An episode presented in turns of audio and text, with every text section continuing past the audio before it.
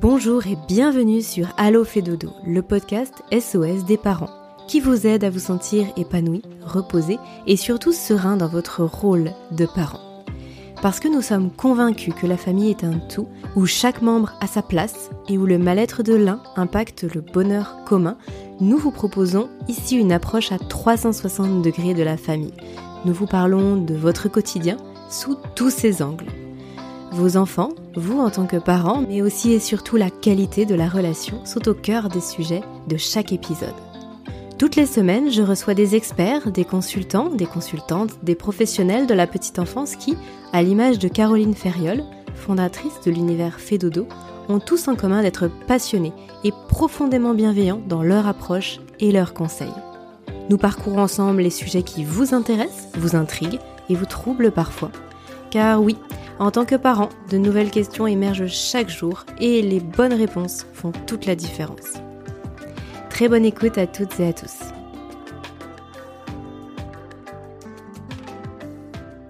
Bonjour Manon. Bonjour Aurélie. Manon, bienvenue sur Allo Fédodo. Euh, Manon, vous êtes orthophoniste et aujourd'hui, nous allons évoquer ensemble en quoi l'orthophonie peut aider euh, son enfant ou son bébé. Très bien. Alors, avant de rentrer dans le vif du sujet et de répondre à cette vaste question, Manon, je vous propose de nous dire en quelques mots qui vous êtes, quel est votre parcours, bref, de vous présenter. Eh bien, je m'appelle Manon Pi, donc euh, je suis orthophoniste en cabinet libéral euh, depuis 2015 euh, et j'exerce essentiellement avec des enfants, donc de différentes pathologies.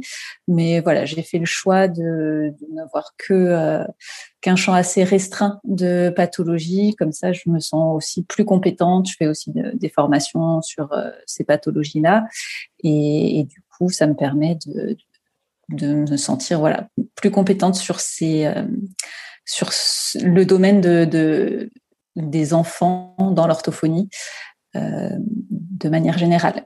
Mmh. Mais l'orthophonie ne se limite pas à, prendre en charge des enfants.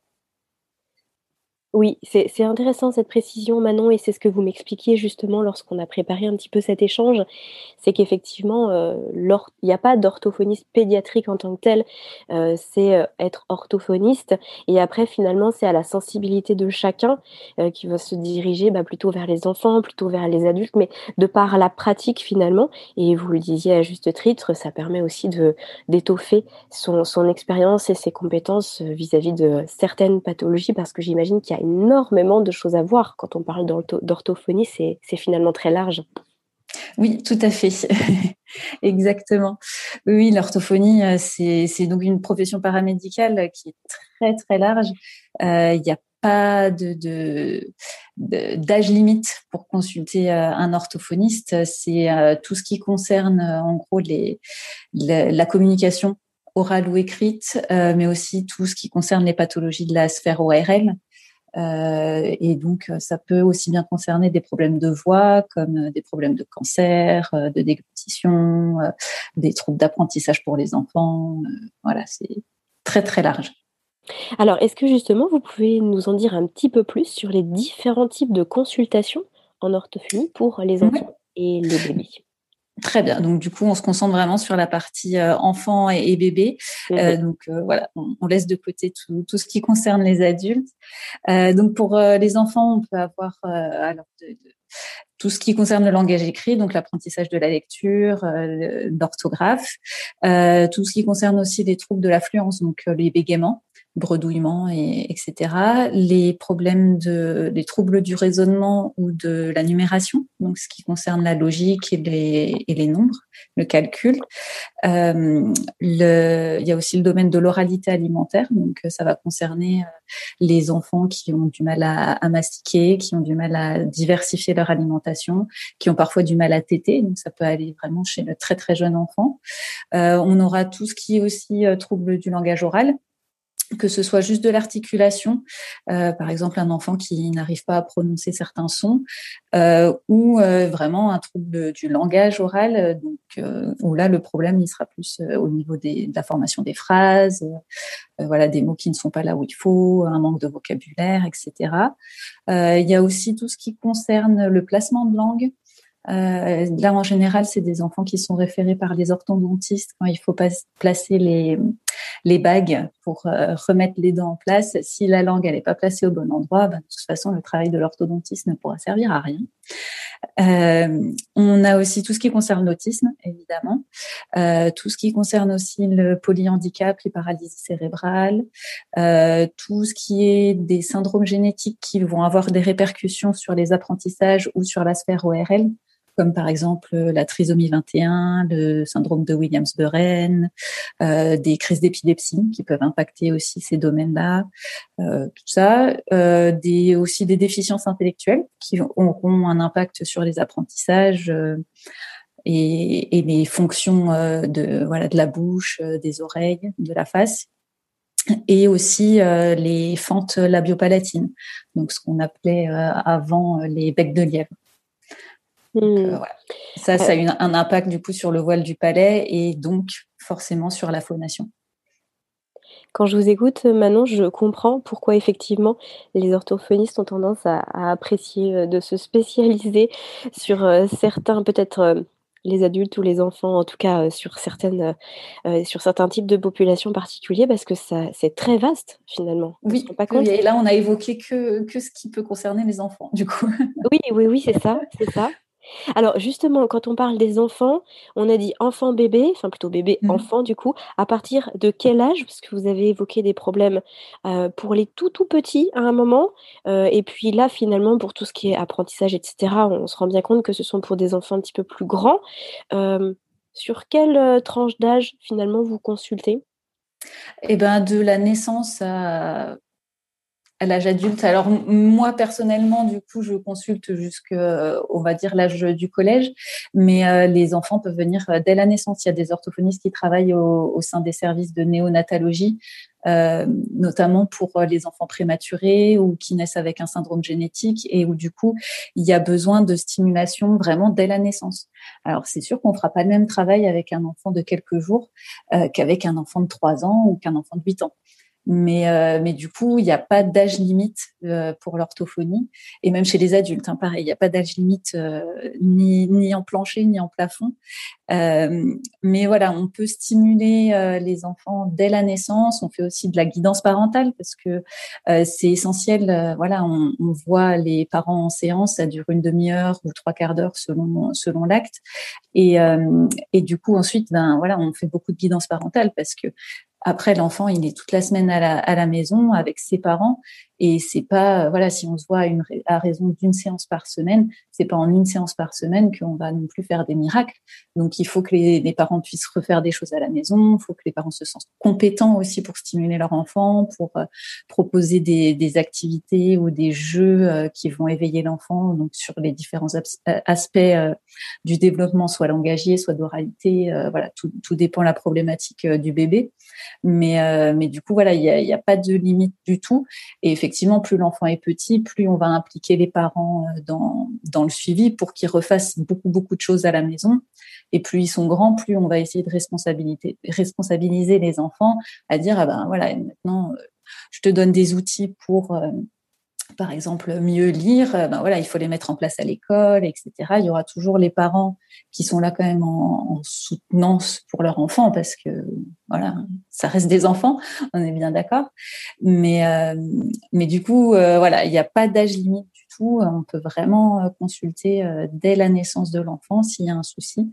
Euh, faut pas mmh. hésiter à solliciter un orthophoniste, enfin du coup par le biais du médecin, mais mais voilà, alors justement, là, maintenant, on rentre absolument dans, le cœur de notre sujet aujourd'hui, à savoir euh, bah, comment l'orthophonie va pouvoir aider son bébé ou son enfant. Mais pour ça, il faut déjà peut-être euh, bien comprendre ce qui peut nous alerter en tant que parents. Quels sont les signes qui font qu'on va se dire, ah là, euh, je pense qu'un orthophoniste pourrait nous aider, euh, nous dans notre famille. Euh, du coup, qui, qui est concerné en fait? Dans quelle situation on, on va pouvoir se dire ah là il y a quelque chose qui je pense n'est pas normal avec des guillemets sur le normal bien sûr. Évidemment. Euh, mais en fait, tout dépend de la pathologie, de ce qu'on remarque. Mais par exemple, donc pour l'oralité alimentaire, ça peut se, les signes d'alerte peuvent être très précoces. Ça peut euh, du coup être des douleurs à l'allaitement. Euh, si euh, donc à l'allaitement au sein bien sûr. Euh, si c'est pas un allaitement au sein mais au biberon, ça peut être des repas qui durent très longtemps, des fuites de lait sur le coin de, de, la bouche ou même par le nez parfois.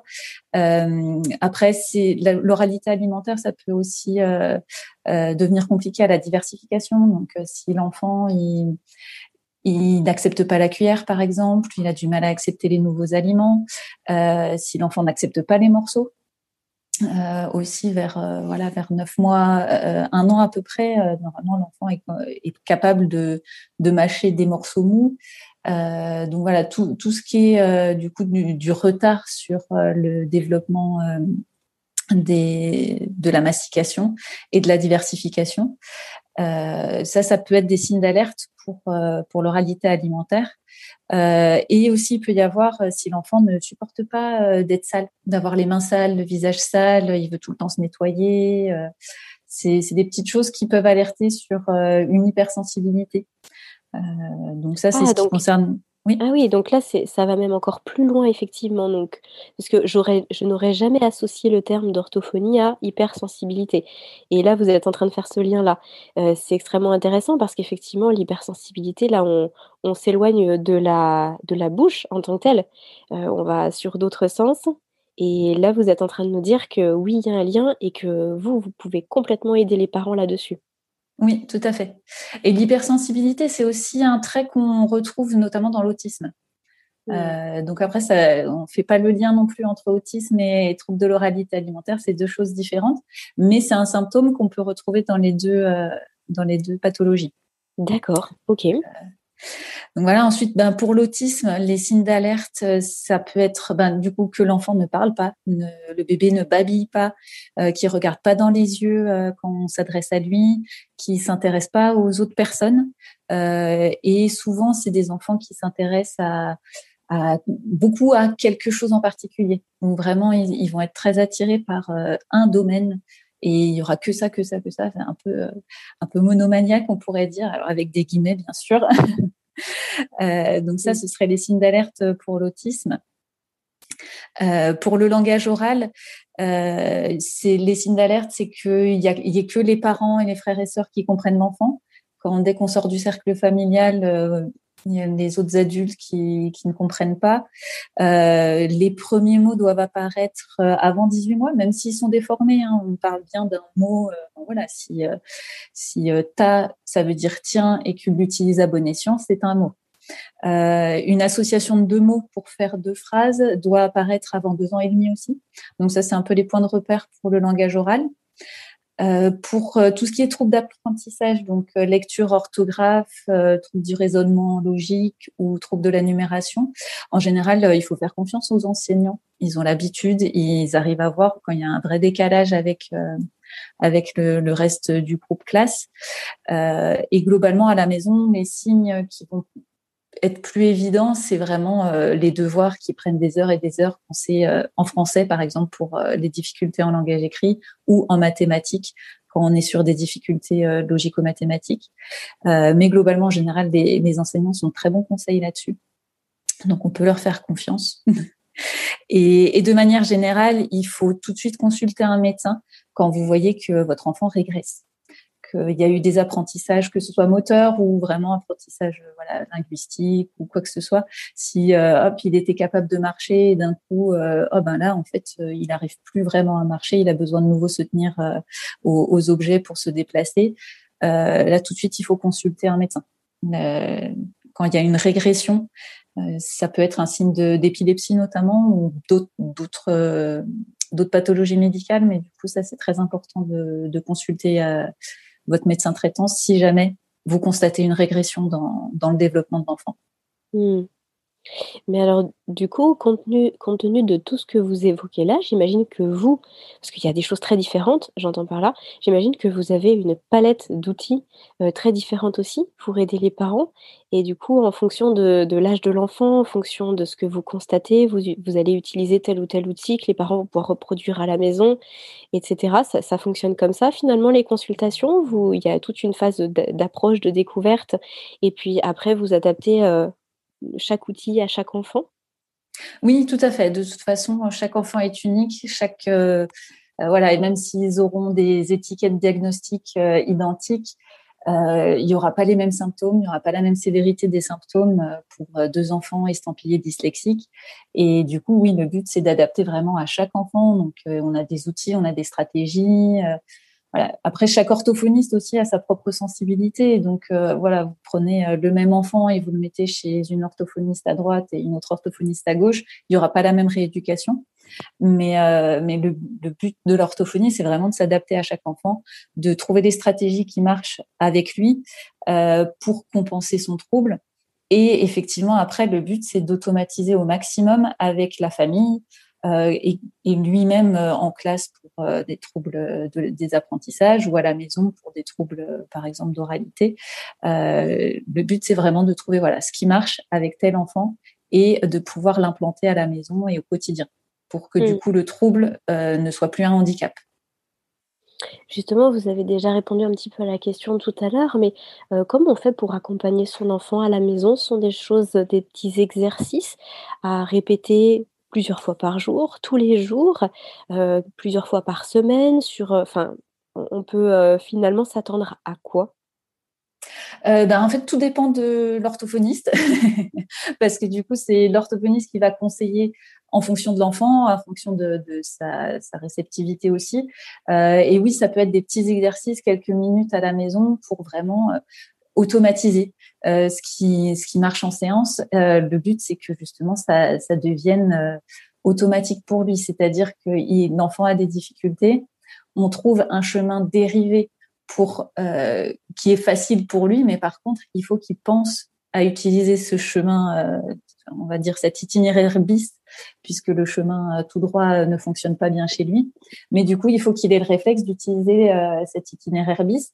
Et du coup, ce réflexe-là, si on bah, d'habitude les, fréquences des séances, c'est en général une ou deux fois par semaine. Si on voit l'enfant qu'une ou deux fois 30 minutes par semaine, l'orthophoniste ne, suffit pas à automatiser. Donc du coup, l'automatisation, elle va vraiment venir de ce qu'on fait, de ce que font les parents à la maison et euh, voilà de ce qu'ils peuvent restimuler l'enfant, refaire euh, en gros ce qui a été euh, fait en séance, sans pour autant faire une séance d'orthophonie. C'est vraiment voilà, l'orthophoniste s'adapte vraiment à chaque famille, à chaque enfant, à, à, dire bah voilà, vous faites ça tous les jours, tous les deux jours ou trois fois dans la semaine d'ici à ce qu'on se revoit, et, et, bien souvent sous forme plutôt ludique parce que ça marche toujours mieux avec les enfants. Mmh. Mais, euh, mais oui, l'idée, c'est quand même que euh, l'intensité des exercices et de la rééducation va maximiser euh, les résultats. Et du coup, va raccourcir aussi le temps, le temps de suivi. Mmh, bien sûr. justement, en parlant de temps de suivi, est-ce que vous auriez quelques repères à donner aux parents qui nous écoutent sur les, durées que peuvent euh, prendre ces accompagnements-là avec les résultats attendus? Est-ce que en quelques semaines seulement, on peut avoir déjà des résultats très significatifs? Est-ce que lorsqu'on démarre un suivi avec un ou une orthophoniste, il faut s'attendre à ce que ça dure plusieurs mois, plusieurs années? Comment ça se passe? Euh, alors, euh, quelques semaines, c'est vraiment si le trouble est très, très, très léger. Par exemple, un enfant qui, qui a du mal ne sait pas prononcer euh, che et. Euh, ça, ça va être l'exemple un peu classique, euh, un enfant de 5-6 ans qui rentre au CP, il n'a pas encore le che ni le se, il n'a pas d'autres troubles à côté de ça, pas de troubles du langage oral, le, la phonologie, elle se met très bien en place en grande section, et du coup, là, en, allez, en, en quelques semaines, ça peut être réglé sans problème. Par contre, il faut globalement s'attendre plus à ce que euh, ce soit des rééducations qui, qui durent plusieurs mois, voire plusieurs années. Mais ça dépend euh, de, de pas mal de choses. Et ça dépend donc forcément de la sévérité du trouble. Si on parle de notre enfant qui a juste le che, se à mettre en place, ben voilà, c'est très léger comme trouble. Si on parle d'un enfant qui a un vrai trouble du langage oral, qui qui consulte dès ses trois ans parce qu'il parle quasiment pas, il a que quelques mots euh, de vocabulaire, ben là, le trouble est beaucoup plus sévère, donc du coup, la rééducation va durer beaucoup plus longtemps. Euh, ça dépend aussi de la fréquence des séances. Ça, c'est aussi en fonction euh, du trouble. Hein. Forcément, un trouble plus sévère, on va vouloir voir l'enfant plusieurs fois par semaine. Un trouble plus léger, on peut avoir une fréquence de, séance voilà, moindre. Euh, ça dépend forcément du coup, comme on en parlait tout à l'heure, de l'implication de la famille dans le suivi et de l'implication de la famille à, refaire, euh, à automatiser, à refaire les exercices à la maison. Ça dépend évidemment de la motivation de l'enfant. Un enfant motivé il apprendra beaucoup plus vite qu'un enfant qui n'est pas motivé. Et, ça dépend aussi de l'âge de l'enfant. C'est-à-dire que plus il est petit, plus il est difficile à motiver, mais à la fois, euh, plus il est petit, plus la plasticité cérébrale est importante. Donc, les capacités d'apprentissage et de modulation de, voilà, des connexions neuronales sont euh, plus élevées.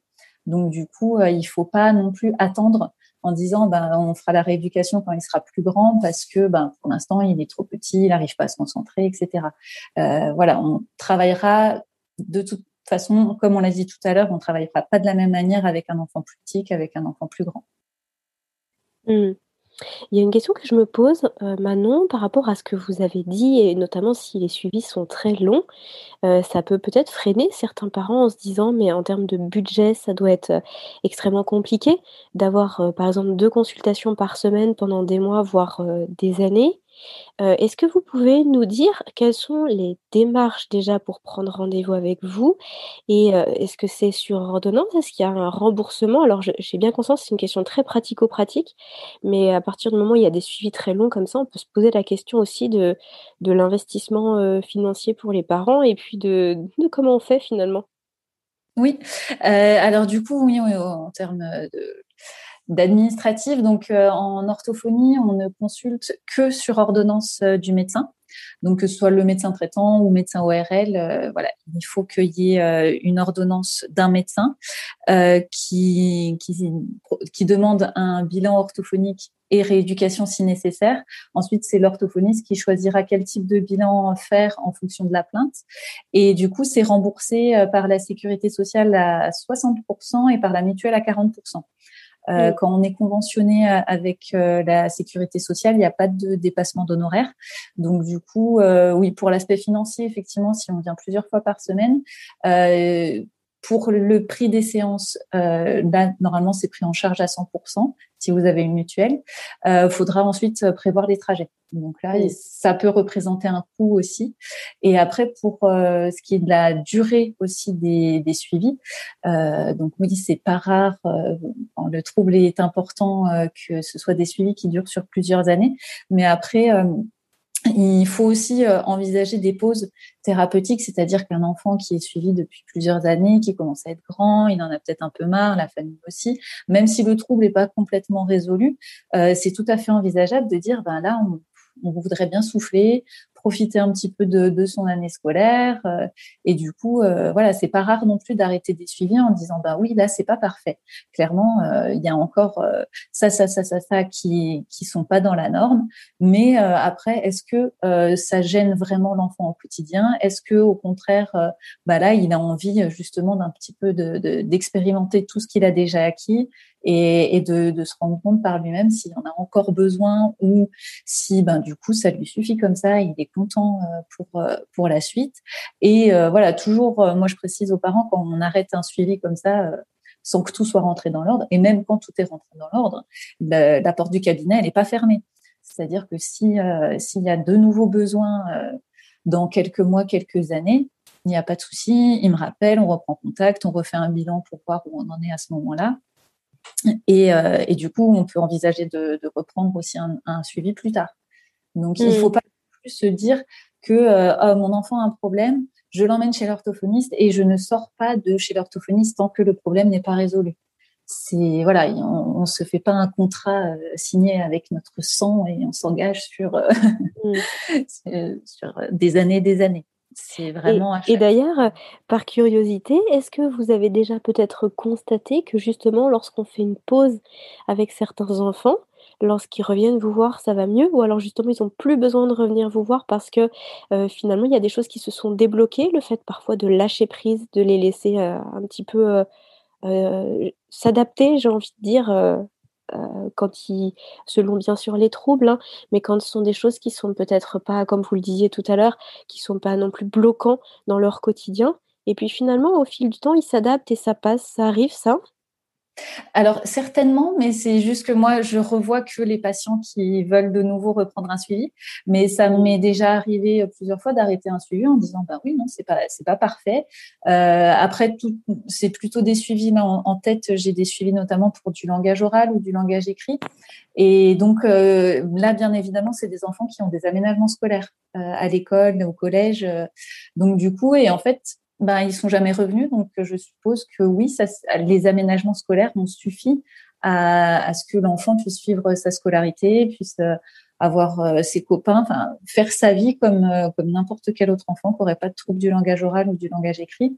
Et, du coup, ben oui, je pense que oui, oui, c'est tout à fait envisageable que, que ces patients-là, ben, alors après, peut-être qu'ils sont retournés voir une autre orthophoniste parce qu'il y a aussi cette possibilité-là de dire bon ben voilà, on a travaillé X temps avec tel orthophoniste, euh, on a fait une pause, là il y a de nouveaux besoins, mais on a envie de tester euh, une autre approche.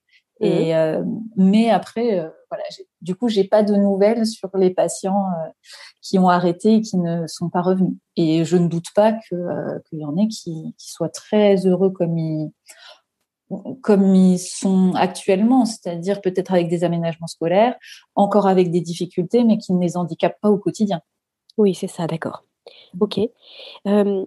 j'ai, souvent entendu parler, de de troubles, justement pour les enfants, de troubles, par exemple, notamment au niveau du langage qui pourraient être liés à, un trop d'écran, par exemple, à la maison ou alors parfois, par rapport à à l'alimentation, en fait. Je pense à des choses qui sont très différentes. Mmh est-ce que dans votre pratique, vous, vous abordez aussi des des pans de la vie de l'enfant qui peuvent, très éloignés et qui finalement sont liés. Est-ce que ça, ça fait partie du quotidien? Oui, alors après, c'est pas forcément des choses que je vais travailler, euh, mis à part les écrans où là il y a quand même, euh, je pense, une bonne part de prévention à faire. Mais euh, effectivement, moi je m'intéresse à l'alimentation de l'enfant, alors notamment pour déceler si jamais il y a un trouble de l'oralité, c'est-à-dire que l'oralité alimentaire et l'oralité verbale sont liées. Donc un enfant qui vient me voir parce qu'il a un retard de langage oral euh, forcément, je vais creuser l'alimentation pour voir s'il n'y a pas euh, quelque chose et à la fois sur le plan verbal et à la fois sur le plan alimentaire. Euh, mais aussi, je vais m'intéresser au sommeil parce qu'il peut y avoir des, des répercussions si l'enfant dort mal, euh, pour des enfants, euh, par exemple, qui ont des troubles d'apprentissage plutôt. S'il dort mal, ben forcément, il est aussi moins disposé euh, en journée à être, euh, à être bien attentif en classe, à bien mémoriser. Donc oui, on s'intéresse quand même un, peu à, à, la vie au quotidien de l'enfant. après, voilà, il faut toujours rester suffisamment délicat pour pas paraître intrusif, mais, mais toutes ces choses-là, oui, ça, ça, entre en jeu, euh, ça entre en jeu en tout cas dans, enfin, voilà, l'enfant qui arrive avec un, un problème de langage oral ou de langage écrit, ben bien souvent c'est pas complètement isolé. Il, faut regarder tous les autres aspects, voir euh, les, les, leviers en gros sur lesquels on peut appuyer pour améliorer les choses aussi en dehors du juste du trouble euh, vraiment neurologique, on va dire. Mmh. Et, et, après, pour ce qui est des écrans, voilà, notamment les enfants qui ont un trouble du langage oral, euh, je fais énormément de prévention dessus parce que effectivement, ça peut freiner le développement du langage oral s'il y a trop d'écrans au détriment euh, d'interactions euh, avec de, des adultes ou d'autres enfants. C'est voilà, c'est pas l'écran qui sera le problème, c'est jamais ça. Hein. L'écran n'est de toute façon que ce qu'on en fait. Euh, c'est si euh, l'enfant il passe 80% de son temps éveillé tout seul avec un écran plutôt que 80% de son temps éveillé à euh, faire des choses, à discuter avec d'autres personnes, à, faire des jeux de faire semblant, à faire du cache-cache, enfin tous ces jeux euh, que, que, voilà que les enfants qui n'ont pas d'écran font. Si tout ce temps-là il est remplacé par un temps plus ou moins passif, parce qu'après, il y a des applications qui rendent l'enfant un peu plus actif. Mais, mais voilà, ça reste une proportion. Mmh, voilà, je, je diabolise jamais les écrans parce qu'il y a plein d'applis qui sont fantastiques dessus. Mais euh, moi, j'essaye de, de, faire euh, comprendre aux parents que l'écran est un jouet comme un autre, c'est-à-dire qu'il ne doit pas prendre le pas sur les autres jeux. Et il faut que ce soit toujours fait en contrôle. Euh, voilà, c'est c'est un outil parmi d'autres. Mmh. Donc, ne euh, faut pas que ça prenne des proportions euh, trop importantes. Est-ce que souvent les problèmes euh, pour lesquels on fait appel à vous relèvent d'un caractère génétique Est-ce que si papa et maman ont eu par exemple besoin d'un orthophoniste lorsqu'ils étaient enfants, est-ce que les enfants en auront besoin aussi? Est-ce qu'au sein de la fratrie, si le premier et on a eu recours à un orthophoniste, ça veut dire que le deuxième, le troisième, ce sera la même chose? Alors, il n'y a pas de systématique, mais euh, oui, il y a des incidences euh, familiales. Clairement, euh, la génétique et l'épigénétique entrent en jeu. Et, et voilà, c'est fréquent, on va dire, qu'il y ait des fratries. mais après, c'est pas non plus systématique. Hein. J'ai des fratries où je les ai tous vus, j'ai des fratries où il y en a un parmi trois, des fratries où il y en a deux parmi trois. Euh, et, et, voilà, il y en a un, ah, le papa est dyslexique, mais pas la maman. Enfin, voilà, bien souvent, euh, il, y a, il y a des incidences familiales. Oui, ça fait, c'est une composante. Ok. Euh, Manon, demain, euh, on, moi, je, je, vais voir mon médecin. J'ai une ordonnance pour mon fils pour une consultation. Je prends rendez-vous avec vous dans la foulée. Je vous vois la semaine prochaine. Euh, vous pouvez essayer, mais euh, je ne suis pas sûre. c'est un petit clin d'œil. Non, c'est vrai qu'on a, on avait évoqué ça, les délais d'attente, vous souhaitiez en parler, euh, et puis des priorités, des urgences, finalement, comment ça se passe dans la vie de tous les jours? Tout à fait. Alors, il faut savoir que globalement, c'est très très rare de tomber sur un orthophoniste qui peut vous prendre directement la semaine suivante qu'il y a de la place. Euh, bien souvent, les cabinets libéraux ont des listes d'attente qui peuvent aller de quelques mois à deux ans d'attente. Alors, bah, bien souvent, dans les grandes villes, il y a moins d'attente que dans les campagnes. Euh, après, la plupart des cabinets, en général, euh, réservent des créneaux d'urgence euh, parce qu'il y a quand même des pathologies qu'on traite qui, ont caractère d'urgence, notamment les suites d'AVC pour les personnes aphasiques, parce qu'on sait qu'il y a un, créneau temporel où la récupération est, la meilleure. Donc, c'est là où il faut travailler le plus. Pour ce qui est des enfants, moi, je considère que l'oralité, c'est une urgence, puisque là, on, on parle quand même de, l'alimentation. Donc un enfant qui se nourrit pas, euh, ça peut vite euh, causer des problèmes assez importants. Euh, et, aussi tout ce qui est trouble de la déglutition, que ce soit pour les adultes ou pour les enfants. Donc là, on parle bien de dysphagie, où s'il y a des fausses routes en avalant, ben, effectivement, là, on met en jeu euh, la vie du patient. Donc, ça, pareil, c'est une urgence. Euh, mais après, oui, tout ce qui est euh, trouble d'apprentissage, c'est moins urgent et c'est aussi ce qui remplit les cabinets. Et du coup, ben, on peut pas les, voilà, on peut pas faire passer sans raison quelqu'un avant, avant quelqu'un d'autre, quoi. Mmh, Mis à part les urgences. les urgences que vous avez citées, ouais. Ok. Mmh. Euh, là, avec toute cette, euh, période, euh, Covid et la période sanitaire qu'on a vécue depuis un an et demi, il y a énormément de professions qui ont évolué vers des séances en visio. Est-ce que ça s'applique à votre profession? Alors, normalement, en dehors de la crise sanitaire, non. Euh, c'est interdit. Euh, on n'a pas de possibilité de travailler à distance. Euh, mais euh, depuis tant qu'on est en état d'urgence, on a le droit de faire des séances en visio à certaines conditions. Euh, alors, de mémoire, il faut qu'il y ait eu un bilan qui a été fait en présentiel, que ce soit avec l'orthophoniste euh, qui fait les séances ensuite ou une autre orthophoniste. Euh, notamment, je pense aux, aux, patients adultes qui, par exemple, ont fait un AVC. Donc, euh, c'est l'orthophoniste de l'hôpital qui va faire le bilan pour euh, diagnostiquer une aphasie, etc. Et une fois que le patient sort de l'hôpital, là, ben, il va aller trouver une orthophoniste en, en, cabinet libéral. Et là, le suivi peut commencer directement en visio puisque le bilan a déjà été fait en présentiel. Euh, pour les mineurs, il faut que la séance elle ait lieu avec un adulte euh, responsable. Euh, et c'est pas pour tous les actes. Il me semble qu'il y en a que certains. Et du coup, pour l'instant, ces conditions-là, c'est uniquement pendant le, le temps euh, de l'état d'urgence. Donc, mmh. en principe, le jour où on n'est plus en état d'urgence, ça devrait redevenir à présentiel obligatoire.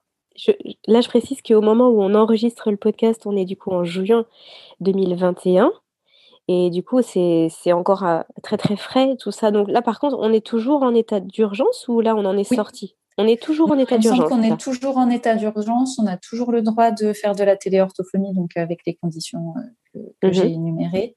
Euh, mais voilà, euh, à, voir ce qui se passe quand on sort de l'état d'urgence. Est-ce que ils vont maintenir une possibilité de, de faire des, des, soins en distanciel ou pas, à d'autres conditions ou pas? Je voilà. Pour l'avenir nous le dira pour l'instant, je sais que voilà, avant euh, la pandémie, c'était interdit, c'était pas possible. Euh, maintenant, pendant la pandémie, c'est possible à condition. Après, on verra bien. D'accord. Euh, j'avais une, question aussi, Manon, par rapport aux autres professionnels avec lesquels vous travaillez. là, vous nous avez dit que, par exemple, vous avez évoqué les freins de langue tout à l'heure. Euh, vous avez aussi évoqué bah, des, problèmes peut-être de, sensibilité ou euh, de troubles alimentaires notamment. J'imagine que vous travaillez, vous avez un carnet d'adresses avec euh, peut-être des psychomotriciens, des chiropracteurs, des personnes spécialisées dans l'alimentation de l'enfant. vous êtes amené à renvoyer certaines familles vers d'autres professionnels. J'imagine que d'autres professionnels vous envoient aussi les enfants oui, tout à fait. Euh, donc, euh, donc, du coup, oui, euh, l'idée, c'est quand même qu'on est plus efficace en pluridisciplinaire, c'est-à-dire que quand, voilà, chaque, chaque professionnel de santé a ses limites. Et du coup, moi, j'hésite pas à conseiller aux parents de, de, consulter tel ou tel professionnel. Ça peut être des médecins, donc le médecin traitant, un ORL, un dentiste, un orthodontiste. Voilà, ça peut même être un gastro-entérologue, notamment pour les euh, troubles alimentaires. Des fois, il faut vérifier s'il n'y a pas, par exemple, un reflux qui provoque une hypersensibilité au niveau de la bouche. Et, et, du coup, voilà, il y a des examens médicaux à faire. Euh, ça peut être aussi, donc, comme vous disiez, psychomotricité parce que tout ce qui est de la sphère euh, motrice, euh, ça peut avoir un impact sur euh, bah, sur l'alimentation, parfois sur les apprentissages aussi, sur la concentration. L'ergothérapeute, ben, pareil, ça travaille aussi un peu tout ce qui est tout ce qui est moteur et tout ce qui est adaptation au quotidien. aussi effectivement le chiropracteur pour et un, ou un ostéopathe pour tout ce qui est des tensions corporelles qui peuvent du coup jouer sur la position de langue soit pour l'articulation, soit pour la déglutition, euh, ou effectivement sur le frein de langue. Euh, on travaille aussi avec les orthoptistes. On peut euh, référer euh, orthoptiste et ophtalmologue si on a un doute, notamment quand il y a un enfant qui vient pour un trouble du langage écrit. Il faut toujours vérifier que ben oui, il n'a pas besoin de lunettes parce que ben, peut-être qu'il n'arrive pas à apprendre à lire parce que ben, en fait il voit rien. Donc on va vérifier quand même. Euh, on peut référer aussi à psychologue, sophrologue. Euh, parce qu'un enfant qui est en difficulté, ben voilà, peut-être qu'il a besoin d'en parler aussi, euh, de, de, tout ça pour pour aller mieux.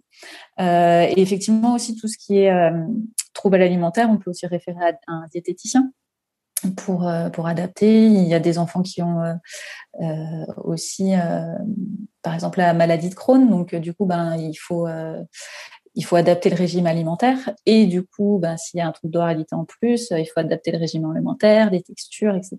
Donc, ça peut être intéressant d'avoir aussi l'avis d'un diététicien pour faire au mieux, pour pas qu'il y ait de carence pour l'enfant. Et, et, de toute façon, oui, le but, c'est de que l'enfant se sente le mieux possible peu importe euh, quel intervenant euh, entre en jeu, mais le but c'est que l'enfant acquiert un bien-être euh, au quotidien et que ça passe par l'orthophoniste, par le pédiatre, par le sophrologue, par le psychologue, par l'ostéopathe. il ne faut pas hésiter à, justement à consulter plusieurs professionnels pour en gros maximiser toutes les chances que ça aille mieux, quoi. Mmh, bien sûr, c'est très complet, effectivement.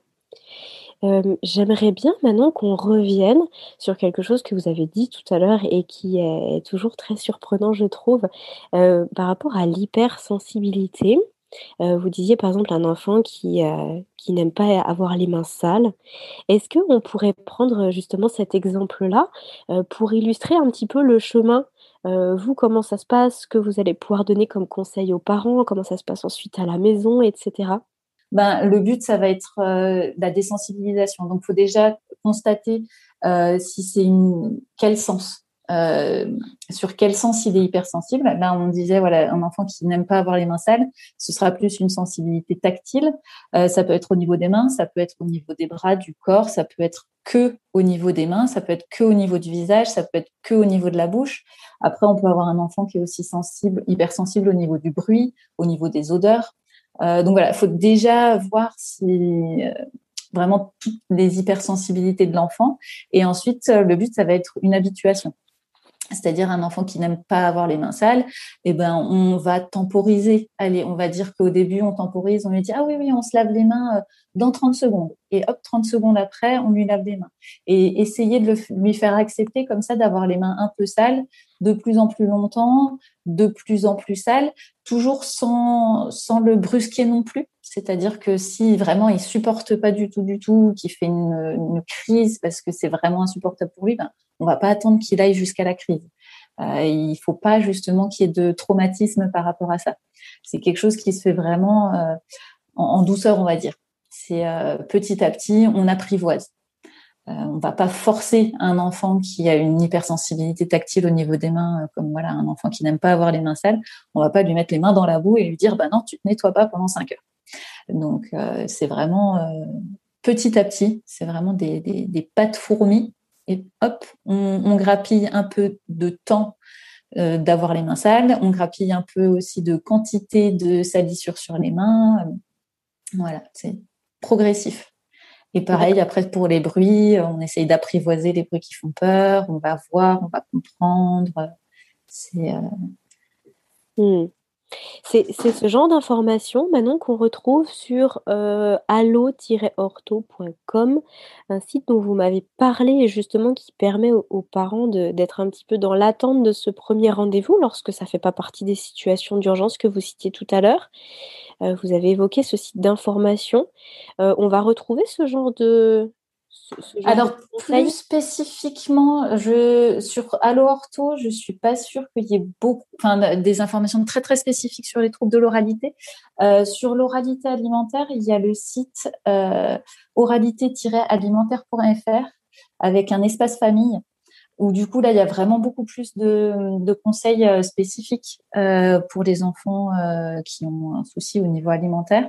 Alors ortho c'est un peu général donc il y aura les différents les différents domaines donc langage écrit, langage oral et certainement même adultes et il y a aussi le site euh, www.fno-prévention-orthophonie.fr où là, il y a pareil des plaquettes euh, selon l'âge des enfants avec les repères, euh, les signes d'alerte, comment le stimuler aussi sur le domaine langage oral et alimentaire pour les plus petits et du coup sur les domaines des apprentissages pour les plus grands. Euh, donc voilà, ça c'est un peu les trois sites de prévention où du coup il y a des, il y a des conseils pour les parents euh, sur les trois, donc pour les parents d'enfants qui ont des difficultés. Donc en attendant le rendez-vous chez l'orthophoniste, euh, vous mm. pouvez consulter ces, ces différents sites euh, pour avoir un peu des conseils, pour stimuler les enfants, pour, euh, pour les aider au mieux en attendant d'avoir un diagnostic et des conseils spécifiques pour votre enfant. D'accord, OK. Oui, effectivement, ça répond aussi à une question que je me posais, heu, à savoir comment finalement nous, en tant que parents, on peut avoir des repères qui soient fiables, qui sortent un petit peu juste des on-dit ou de ce qu'on entend. Par exemple, votre enfant doit marcher à tel âge ou alors notre premier il a marché à tel âge, puis le deuxième pas et du coup on peut se faire des on peut se faire du souci. Ou alors quand justement on a on est jeune parent et qu'on a peu d'exemples autour de soi et qu'on peut être un petit peu mmh perdu par rapport à l'évolution de notre enfant, là, on va trouver des repères qui sont des, vraies références. Oui, oui, oui. Euh, c'est euh, là les, plaquettes, je les ai revues tout à l'heure euh, sur FNO Prévention Orthophonie. il y a des plaquettes par âge, par tranche d'âge. Et du coup, il y a qu'est-ce que votre enfant est censé faire, euh, comment euh, le stimuler et euh, quand s'inquiéter. Euh, il y a ces trois, euh, ces trois thématiques sur, sur les plaquettes en fonction des âges. Et bien souvent, les pédiatres aussi sont enfin, voilà, aux consultations pédiatriques de l'enfant. Il ne faut pas hésiter à poser la question au pédiatre, à dire ah ben alors il en est où? En général, eux, ils sont bien au courant aussi des, des, des, des âges de référence pour le développement moteur, langagier, alimentaire. Donc, et voilà, faut pas hésiter à poser des questions justement à votre pédiatre le jour où vous avez rendez-vous avec lui ou elle. Mmh. Oui, finalement, il n'y a pas forcément besoin de rencontrer une vraie difficulté pour consulter un orthophoniste. On peut peut-être aussi avoir une consultation pour, pour, pour se rassurer, peut-être aussi en tant que parent, ou pour faire un bilan. Ou alors vraiment on consulte que lorsqu'il y a un gros nœud qu'il faut dénouer. Euh, en gros, la, consultation en orthophonie, ça commence par un bilan. Donc, il faut qu'il y ait une question au moins. Euh, c'est-à-dire que il y a, en tout cas dans notre nomenclature des actes, il n'y a pas d'acte qui est juste euh, conseil prévention. C'est-à-dire qu'il y a des consultations pour un bilan, donc il faut qu'il y ait une question. Bah, si après, si vous avez un doute, vous demandez une ordonnance à votre médecin, ça permet de faire un bilan, et peut-être que bah, à l'issue du bilan, on dit ah ben en fait, euh, le développement pour l'instant, c'est tout bien. Il n'y a pas de souci, en, soit en oralité, en langage oral, en langage écrit, j'en sais rien. Il est dans les normes de sa classe. On donne quelques conseils derrière et du coup, il n'y a pas de rééducation. Mais, euh, effectivement, on peut pas. Euh, il n'y a pas de séance juste de guidance, on va dire, juste de dire ah ben oui là tout va bien, vous pouvez faire ci, vous pouvez faire ça pour continuer à aider son développement, etc. Donc mais après, si vous avez un doute, si vous avez une question, vous en parlez à votre médecin. Et euh, après, vous pouvez dire, ah ben, j'aimerais bien avoir l'avis d'un professionnel, d'un orthophoniste. Est-ce que vous pouvez me faire une ordonnance? Et comme ça, ça permet d'avoir le bilan qui objective vraiment s'il y a un souci ou si, bon non, pour l'instant, le développement, il se déroule dans les normes de son âge. Donc, euh, donc pas besoin d'orthophonie pour le moment. Ok, c'est très clair Manon. Euh, nous arrivons tout doucement à la fin de cet échange. Est-ce qu'il y a quelque chose que vous souhaitiez rajouter? Euh, ben non, c'est tout bon. Je pense qu'on a fait le tour déjà, pas mal. Où est-ce qu'on retrouve un ou une orthophoniste près de chez soi? Euh, Il faut demander à votre euh, moteur de recherche, les pages jaunes, Google. C'est voilà, vous tapez orthophoniste, le nom de la, ville et vous trouverez tous les professionnels près de chez vous. D'accord. Ok, merci beaucoup Manon pour le temps que vous nous avez accordé aujourd'hui. C'était plaisir. C'était très riche d'explications et, de conseils. Euh, je pense qu'effectivement, c'est intéressant de, de, pouvoir étendre un petit peu la vision qu'on a de l'orthophoniste, parce qu'effectivement, l'orthophoniste, on l'associe souvent au troubles de la prononciation et pas forcément à tout ce que vous avez dit. Donc c'est très éclairant euh, de, vous avoir écouté aujourd'hui et je vous remercie infiniment. Merci à vous. Bonne continuation Manon, au revoir. Merci, au revoir. Cet épisode touche à sa fin. Il est l'heure de se quitter, mais pas pour très longtemps, puisqu'on se donne rendez-vous la semaine prochaine avec une nouvelle invitée. Des questions sur le sommeil de votre enfant ou sur le vôtre en tant que parent Des interrogations plus largement sur le domaine de la petite enfance Je vous invite à solliciter directement un rendez-vous gratuit avec une consultante de l'univers Fedodo sur fedodo.fr. A très bientôt sur Allo Fedodo et prenez bien soin de vous